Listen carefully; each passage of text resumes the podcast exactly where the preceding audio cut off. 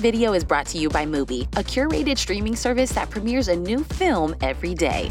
What is the truth? Nothing matters. What's the deeper symbolism of A24's hit Everything Everywhere All at Once? True to its name, the movie has a lot going on. It moves across a broad multiverse, spanning everywhere from an ordinary IRS office to a vast wasteland devoid of life as it tracks the journey of Evelyn Wang, a laundromat owner struggling with her failing marriage, strained relationship with her daughter, a visit from her disapproving father, and a looming business audit. But it also features rich symbolism that might get lost amid the cosmic chaos. The bagel will show you the true nature of things. From hot dog fingers to the yin and yang of googly eyes, and in Everything Bagel, every frame is packed with images that provide a focal point for the movie's grand themes. Here's our take on the symbolism of Everything Everywhere All at Once explained. Now, you may only see a pile of boring forms and numbers, but I see a story.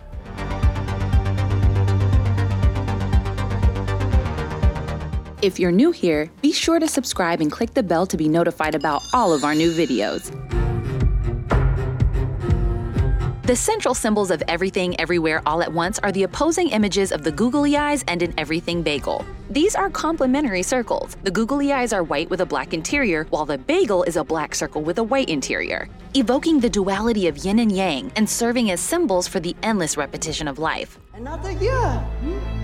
Pretending we know what we're doing, but really, we're just going around in circles. On the negative side of things, IRS Auditor Deirdre originally draws dark circles on Evelyn's paperwork. Over the course of the movie, we learn about the Everything Bagel, a device created by the villainous Jobu Tupaki to collapse the multiverse in on itself. I got bored one day, and I put everything on a bagel, and it collapsed in on itself.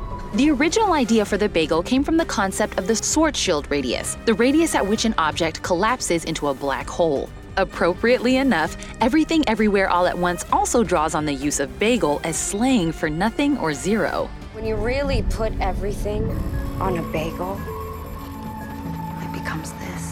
But it turns out, the bagel wasn't actually designed to destroy everything. Instead, it's really centering destruction within the person of Jobu Tupaki herself, who's overwhelmed by her perception of the universe as being inherently meaningless.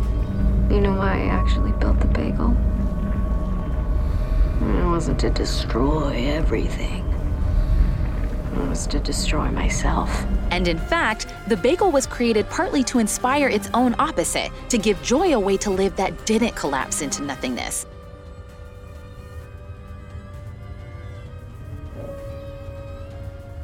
The bagel's nihilism is balanced out by the white circle of the googly eyes, which takes the same premise and draws an opposite conclusion.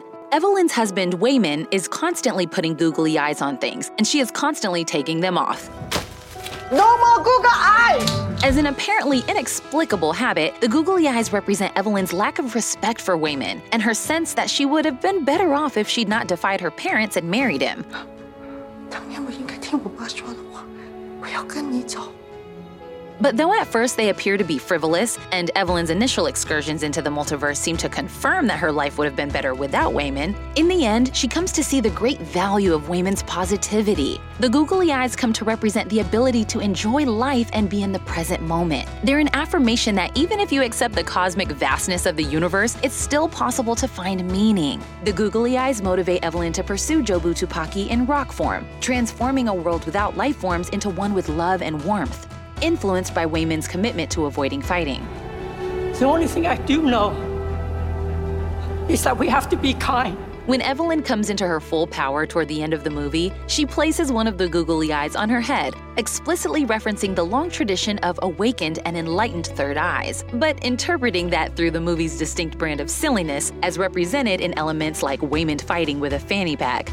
Eventually, Evelyn's way forward is to balance the negativity of the everything bagel with the positivity of the googly eyes. So, the idea that nothing we do really matters, or our lives could be entirely different if we made other choices, doesn't have to be depressing, but can also offer a liberating freedom. This balance at last allows Evelyn and Joy to break through their impasse and simply be present with each other.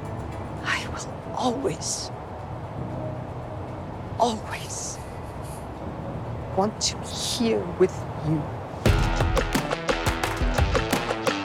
Okay, this isn't quite a visual symbol, but it's worth noting that most of Everything Everywhere All at Once takes place in a nondescript, soul sucking IRS building, where all of Evelyn's hobbies, interests, and dreams are turned into numbers on scraps of paper. Our first sign of the nihilism that pervades the movie's darker moments. Just like the rest of your miserable lives, this is nothing more than a statistical inevitability. The audit is one of the big threats in Evelyn's life, along with her potential divorce and loss of connection with her daughter. So it makes sense that much of the movie takes place here. Evelyn is, in a sense, accounting for her life, including the many hobbies and minor interests that have given her the sense that she's wasted her life.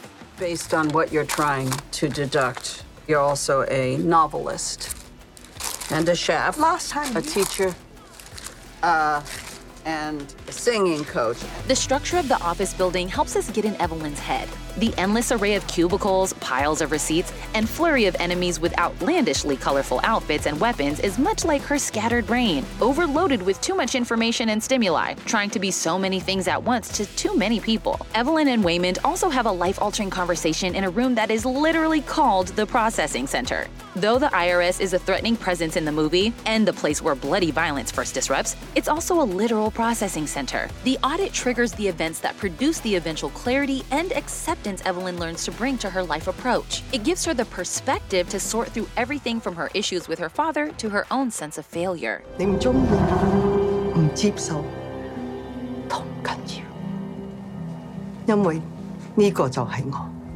This month, Mubi is celebrating Pride with their Pride Unprejudiced LGBTQ cinema series, featuring Georgian new wave filmmaker Elaine Naveriani's Wet Sand, Andrew Andrzejczak's The Actress, starring the incomparable actor and filmmaker Isabel Sandoval, and so much more. As a special gift to our viewers, Mubi is offering 30 days free, so click the link in the description below to start streaming now. If you're anything like me, these days you may be totally uninspired and stuck when it comes to figuring out what to watch next. Subscribing to Mubi completely fixes that. Their team of curators handpicks every film they show, so there's always something new to discover. They seriously love movies as much as we do, so their recommendations are always top notch. Click the link in the description below to get 30 days of Mubi now. There are several universes that run through everything everywhere all at once, ranging from the normal universe where our Evelyn lives, to one where she's an international movie star with a career mirroring that of Michelle Yeoh, to one where she's a celebrated teppanyaki chef. But the strangest universe by far is one where everyone has hot dogs for fingers. What do you want? I want you. The absurdity of this imagery is the point. Directors Daniel Kwan and Daniel Scheinert, also known as Daniels, describe the imagery as representative of weird moments that make life so special and make the unbearable weight of consciousness a little more bearable. The silliness of the imagery also communicates the hidden potential for beauty and meaning in even the most strange or seemingly unappealing situations. Even in a stupid, stupid universe where we have hot dogs for fingers, we'd get very good without feet. The movie challenges itself to set up a scenario where, amidst its most ridiculous situation, Evelyn is still capable of developing love for her supposed enemy, Deirdre. This is just one example of everything everywhere all at once, leaning into randomness and the absurdity of the multiverse. Doesn't make any sense. Exactly. Evelyn relies on verse jumping, in which she has to do something highly improbable in order to move her own world closer to one where she has a desired skill or talent. A universe that might, from our Evelyn's perspective, feel far away. So, randomness itself is the goal. Simply by doing something unexpected, Evelyn is opening herself up to new possibilities. Makes, the better. Meanwhile, the silliness of the random fight acts in the movie send us the message that for all that everything everywhere all at once wants us to contemplate the vastness of the universe, we shouldn't take things too seriously. The hot dog universe might be the weirdest one, but the least recognizable universe in the movie is one where human life never evolved, and Evelyn and her daughter Joy are rocks.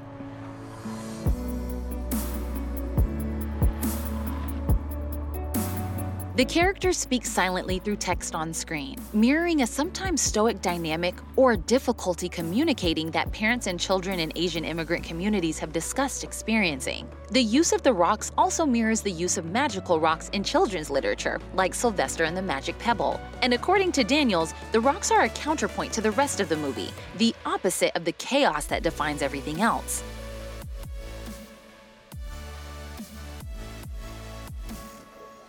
In their stillness, the rocks come to represent simplicity. Like most of the possibilities in the movie, simplicity and stillness can cut both ways. On one hand, the rock like desire to just do nothing echoes Joy's nihilistic impulses and the temptation both mother and daughter feel to just give up. Now, you can either come with me and live up to your ultimate potential, or lie here and live with the consequences. I want to lie here. I wanted to see if I went in, could I finally escape?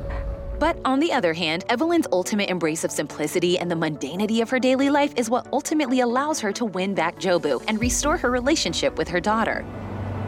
Then I will cherish these few specks of time. One of the jokes of Everything Everywhere All at Once is that the Evelyn we're following is basically the worst of all the potential Evelyns. You have so many goals you never finished, dreams you never followed. You're living your worst you. When she starts seeing into her other lives, she realizes all the other Evelyns have realized their talents and great accomplishments, seemingly confirming her feeling that something has gone very wrong in her life. Every failure here branched off into a success for another Evelyn in another life. But this worst version of herself is actually the only one who can solve these problems in the multiverse. She's powerful precisely because she has so much untapped potential. And this speaks to how many of us might fear that we haven't manifested the most amazing life we're really capable of, and might wish we could get a do over. 我看看我的生活，如果没有你，是多么的美好。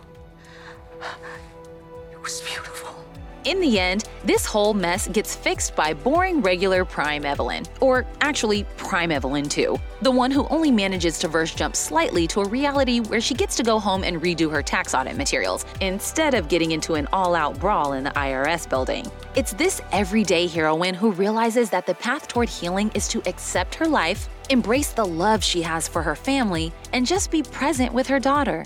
It's okay that she's a mess Because just like me, 她找到一位善良、体贴。 There are so many references and influences in Everything Everywhere All at Once that it feels impossible to capture all of it on just one viewing of the movie. Likewise, Joy and Evelyn are both overwhelmed by being exposed to so many other lives. Now it's just seen too much. Lost any sense of morality, any belief in objective truth. Eventually, they have to stop considering all the alternative options and find things to hold on to just to remain in control of their minds. We too can torture ourselves with all the paths we didn't take in life and how well they might have turned out. But ultimately, this will never make us as happy as if we just commit to the path we're actually on, however imperfect it is. You could be anything, anywhere. No matter what, I still want to be here with you. So, just the sheer volume of the symbols in Everything Everywhere All at Once communicates the central theme of the movie. Even when things look bad, we have to simply carry on in life, holding on to the things that are important to us. Every rejection, every disappointment has led you here. To this moment. Don't let anything distract you from it. In the end, Evelyn blocks out the nagging possibilities of how things could be and chooses to center herself in the present. And everything, everywhere, all at once reminds us that it's the only way to be truly alive. We can do whatever we want. Nothing matters. Thanks for watching The Take. Make sure to subscribe and let us know what you want the take on next.